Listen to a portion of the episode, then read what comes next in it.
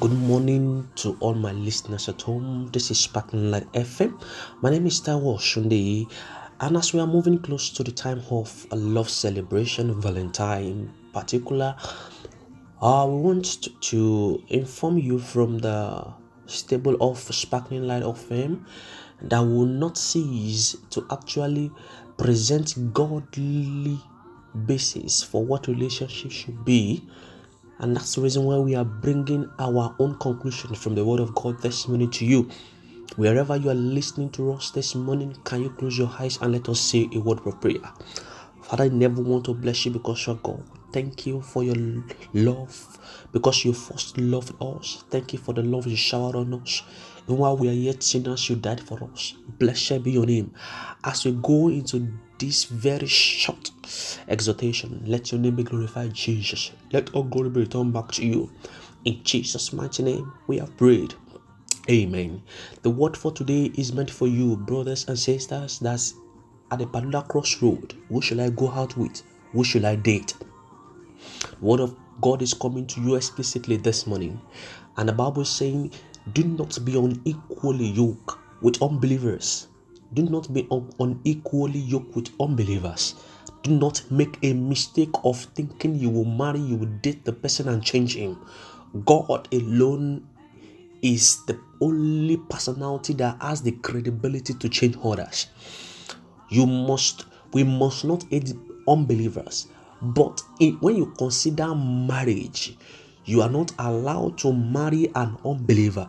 For you to actually fulfill God's given purpose for your life, you must marry from the fold of Christ. Marrying an unbeliever is a misfit for God's purpose, principles for your life. You need to marry a believer. It is not debatable.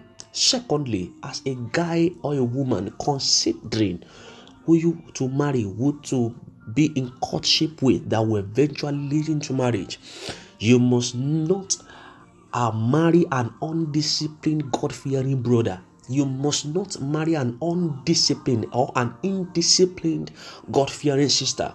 Being indisciplined as a Christian is enough to question the credibility of your God-fearing. You cannot just eat every day without praying. You cannot just go every day without studying. It's a life of being indisciplined.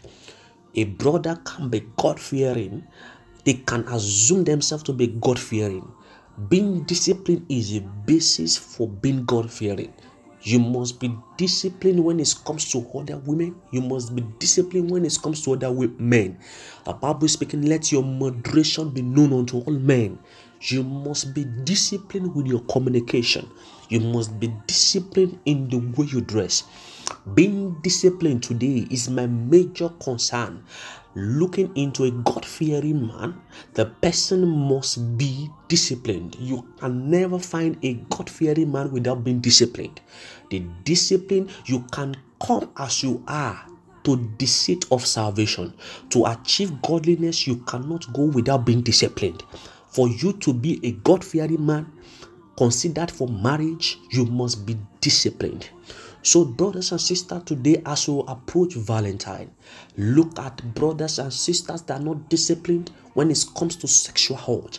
They are not disciplined about their future, their passion for Jesus Christ. They are not disciplined about what the concept of love is. They are not disciplined about one man, one woman marriage. Do not consider such for marriage. These are red lights. These are flag lights that you need to actually run away from. Don't forget, my anchor word is only God sustains the credibility to change another man. Till we meet again on Sparkling FM, we pray that the Almighty God will continue to shine His light upon you, and the presence of God will continually be with you. Till we meet again, we say stay blessed and stay in the love of Jesus. Hallelujah. Amen.